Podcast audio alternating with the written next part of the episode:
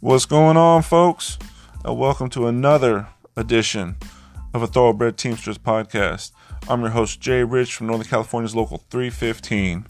Uh, this episode, I was able to interview Nick Berry. He's our business agent at Local 315. Um, he's a business agent for the company I work for, and, and I was able to discuss with him what you know the role he serves as a business agent. Um, not everyone may know what a business agent does. Uh, as a shop steward, he's the one I report to when the issues at our center kind of go above and beyond what I can handle as a steward. Um, you know, we discuss what what what his role is, um, a little bit of his history, and and you know some of the issues that that you know we face as a union. Um, you know, it's a really good interview. We, we cap it off with some advice to to the new young folks, and, and check it out. So uh, here it is.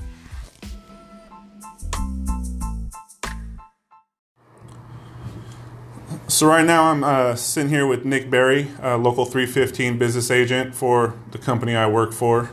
Um, we're just going to kind of talk about what what he does, you know, as a business agent, his role, um, you know, a little bit about him, just to help you understand more what a business agent does. Uh, thanks for joining me, Nick. You're welcome. And um, you know, let's just start it off with you know how how you, how did you first become a Teamster, and, and how long have you been a Teamster? So I first became a Teamster in 1997. I was a part timer, started off as a part timer, and I found out about the job at the community college I was attending. I thought it'd be a good fit while I was attending school. I could work in the night and have a decent job to uh, work with my school schedule. Part time, you said. Part time. Did you join after the strike, or? Yeah, I was one of the first people they hired after the labor dispute in 1997, and it was interesting because we were actually studying economics and we were talking a lot about the labor dispute and how much of an impact that strike had on the economy at the time. And then I ended up going to work for them. Yeah. All right, all right. Uh, probably maybe do a little podcast episode on, on the 1997 strike later down the road. Um, just a little bit of company history. Um, all right, so so you're a business agent. You became a business agent when? Um, I was elected by the members of our local in 2013. And I started this job January of 2014. 2014. So so about uh, the the membership now total membership. I believe we have 51 about 5100. Correct. And out of the 5100, how many members do you represent? Currently, my member count is a little bit north of 1,100 members. 1,100 members. And the your range of, of area, your, your coverage of region? So, my coverage of region, um, I have four different companies that I represent currently with approx- uh, I've got eight locations. Um, and that ranges all the way down to uh, parts of Alameda County, a small little unit that's a subunit in San Jose, and then I have uh, various um, UPS locations throughout Contra Costa County that I represent. Okay. Um, and and as a business agent, what what are some of your your duties to help people understand, you know, really what a business agent does? Um, a business agent has to wear a lot of different hats, and um, the primary goal of the business agent um, in this local that, that our boss does a good job of doing is to make sure you take care of your members first and foremost. Do your best to be an advocate for your members, um, but the the basic duties of a business agent in general are contract negotiation, grievance settling, grievance handling, dispute resolution. So anything to do with the working conditions of the people at that shop, you're their advocate, you're their liaison to the management so that they get a fair shake and they're treated fairly and they're educated as to what their rights are. Okay, okay. Uh, what, what, what, what are some of the challenges you faced since becoming a business agent? Um, Generally. Yeah, so I came from a job, you know, I worked at UPS, no secret there, that was pretty much run of the mill. You know, it's a difficult job physically and it can be very stressful um, and it can take a mental toll, but for the most part, you knew what you were getting into every single day. You know, the area could be different, but you knew what your job Monday through Friday or your set schedule was going to be. To a job where anything can happen. I can I can get a phone call in the middle of the night with a discharge, any type of scenario affecting your member and you have to be able to think on your feet and react and do what's best for that member in that situation, but also make sure that you're not going to have an adverse effect on the entire membership by doing so. So there's a lot of precedent setting behavior you have to watch out for. You really have to think of the unit as a whole when you make decisions, and that's a challenging thing to do because sometimes people are going to be upset with the decision you may make, but it has to affect the greater good of that membership. So that's one of the immediate challenges you face as a business agent, I think, is you're never going to please everybody, hmm. but you have to act in the best interest of the whole group at all times.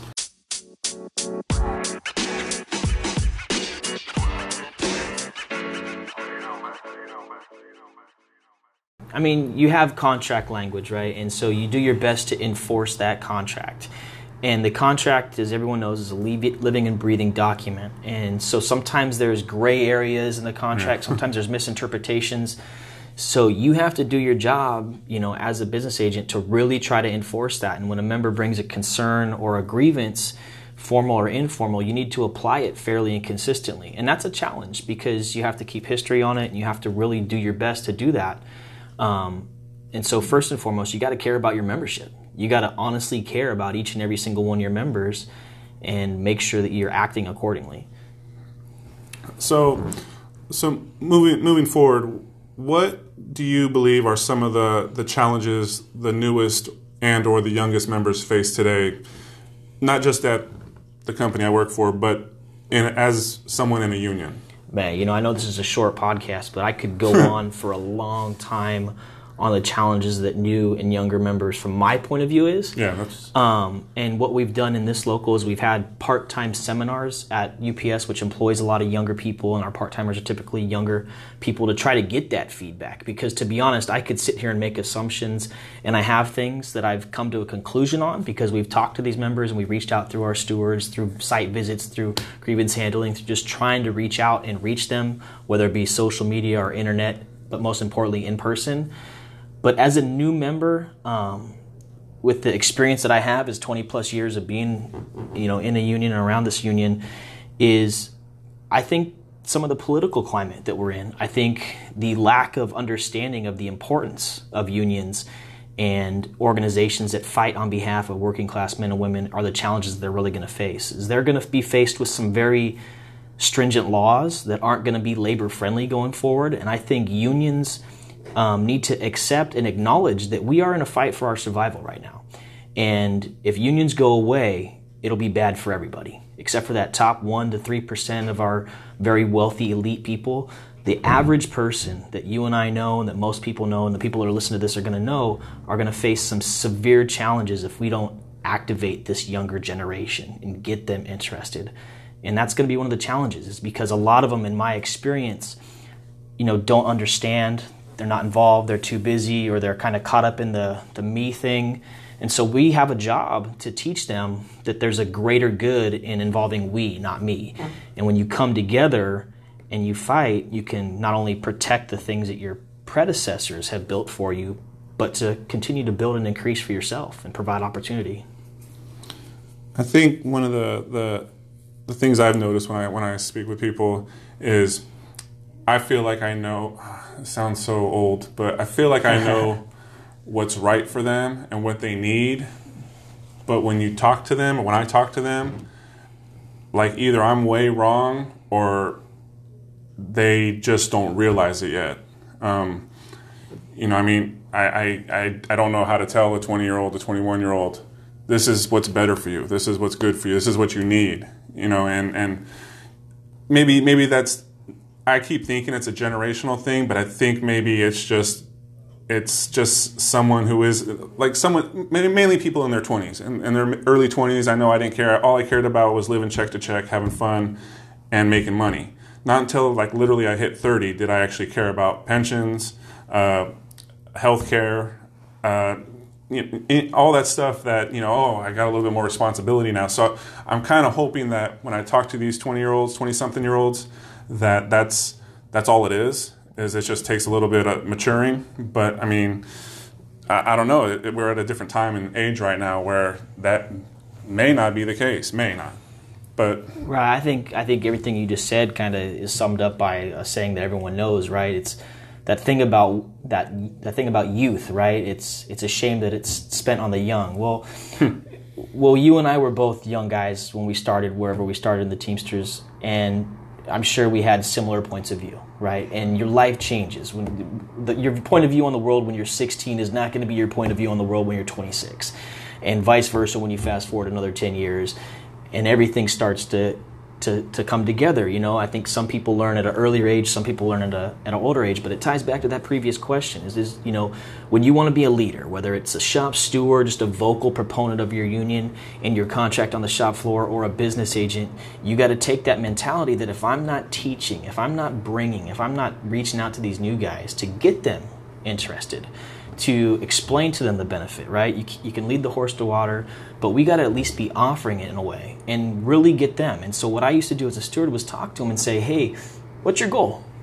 Like, where do you want to be? Like, is this a is this a stepping stone for you to just work part time at your particular shop, or do you want to have an end game?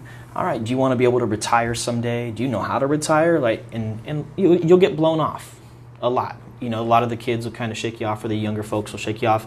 But then every now and then you kind of get that guy or gal that wants to listen and wants and wants to get it, and then that's where you talk. And you know, and you gotta keep talking about it. Just because you feel that people aren't listening, or maybe they're not understanding it, you can't take that information away. It's us stuff to try different angles, right? Because you know it's important. You've lived it. You've mm-hmm. seen the benefit of being a union member firsthand You've seen it as a steward. Now you're seeing it as a person who's becoming more active in the local, that there's a legitimate benefit to that person to belong to a union, whether it's a grievance procedure, benefits, the pay, job protection, your ability to have a voice where you can say, I don't agree with you, and have a you know a remedy and a process in place to get to that remedy Whereas if you don't have a labor union, your voice is seldomly heard unless that management likes you for one reason or another, whether it's favoritism, you're a good employee, or anywhere in between. With a union contract, you have a voice. It's just up to you to exercise it. Whether you're brand new, just made your just made your probation, or whether you've been there 35 years, you all have a voice, and they're all equally important. And that's how you got to reach out to the new people in my thing. But get involved. You know, the advice straight up for a new member is get involved. Ask that steward questions. Ask that person who's been on your job, particular job site 15, 20 years. Hey, you know, you've been here 15, 20 years. What what's keeping you here? Right? Have those type of conversations to see and, and just be be involved and you know we have monthly membership meetings we have a lot of events we, we've really done our best to keep this local to really not keep, but to start this local in a progressive area and keep it going that way. And that only happens with employee, or I'm sorry, with member volunteers. And if we don't get them excited about it, right, to, to get involved, it's going to fall on someone else's shoulders. I'm not going to be here forever. I'll be here as long as the members want me to stay and help. But, you know, I've been here 20, and another 20, I probably won't. But the thing is, is to be constantly grooming I guess is the, is the key word to use. Teaching, grooming, reaching out to them, and it is frustrating. But if you don't, if you don't have that olive branch, if you're not extending that hand, if you're not introducing yourself as a steward or as a vocal guy or as a senior guy or gal on that job site, you're ultimately doing yourself a disservice too, because you know there's a power in it. It's called a brotherhood for a reason and like I said, it's no secret that unions are in a state of trouble in this country. It is. And if, if you say anything other than that, you're hiding from it. And I think you got to face reality that unions are in trouble. So if we're in trouble, what do we do? We need to stop, rethink our strategy, really reorganize, get our younger people involved and active, and, and take it head on. You can't just hide and put your head in the sand and expect things to get better. I think. Uh with with with a lot of the the vets, it's it's my observance that recently a lot of the vets veterans haven't been able for whatever reason passing down the information to the newer people. Um, it's just what I've witnessed. It's my opinion. I, I can't state this for fact. I can't state what happens in other centers, but but if there are any veterans listening to this, continue. If you're not giving back to those low seniority, to those new people in the door, start. Um, Absolutely. Com- coming from, I remember, I remember conversations I've had with veterans when I was in my 20s and I thought I didn't care about nothing other than partying and, and my next paycheck. There are still things that ring in my head from people from like the briefest conversations, the briefest tips they got about don't skip your breaks, uh, find your pace, you know, doing doing your route, um, uh, you know, work fair and honest. It's just some of the most basic, simple stuff that back then I was blowing them off, but for some whatever reason it rung in my head. So if you're a new member listening to this and, and, and you got a high seniority or someone who's been around the block, you know, just give them a listen, see what they have to say. And if you're high seniority and you have been around the block and you're not giving back, you know, just just you know, give back. Start giving back a little bit. Start start you know a little bit of information here and there. Um, before we close out, you know, I appreciate you, man. You've you've what you just explained is what you have helped me do. Is you've kind of opened my eyes to a lot of things. Uh, you know, there there was a point before I became a steward where I was really, I don't know, I was really introverted. I really didn't care about my, I, I don't know, I think it was something with me. But when I became a steward and, and you kind of, you helped me, you helped groom me a little bit with that, you, you opened my eyes to a lot of things. So I thank you for that. You're welcome. Um, Pleasure's mine. Uh, you, you, you, you are, you, you do, in, you do have influence. So whatever you're doing, I suggest keep it up because it worked with me.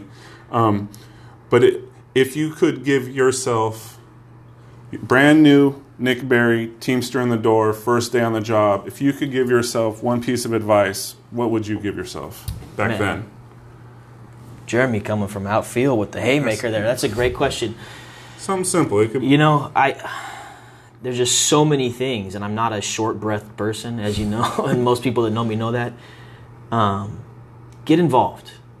Just just short and simple. Get involved because you can't know you really don't like something until you give it an honest effort. And it's such a simple saying, but it just rings true. Get involved in your local union. It's your local union. When I talk to my members and they go the union this, the union that, I go, "Hey, it's it's us. It's not me, it's not you, it's us. It's our union. It's your union, it's my union, it's ours." And the only way to really make it yours is to get involved and to get involved. And the power of an activated and educated membership is priceless. It really is. You know, it really is. And I'd love to see our union hall packed on membership night, our membership meeting night. And when we offer these seminars and these classes, to have it be standing room only. Um, I understand it's tough with schedules and all that stuff, but just, man, See, long-winded, but just get involved. No, I think that's get good involved. advice. I, I, wish I would have got involved when I first stepped in the door. I cared, I had passion, but I was passionate about partying too. So I mean, but I, I think that's great advice. You know, we, we need a lot of young leaders, young people stepping up, and it it shouldn't be until you hit your 30s for you to start getting involved. But as with that, thank you for joining me. Um, wind it down now. Uh, maybe we'll follow up with a future interview down the road, get Sounds a little good. bit more detail. Thanks. You bet, Jay.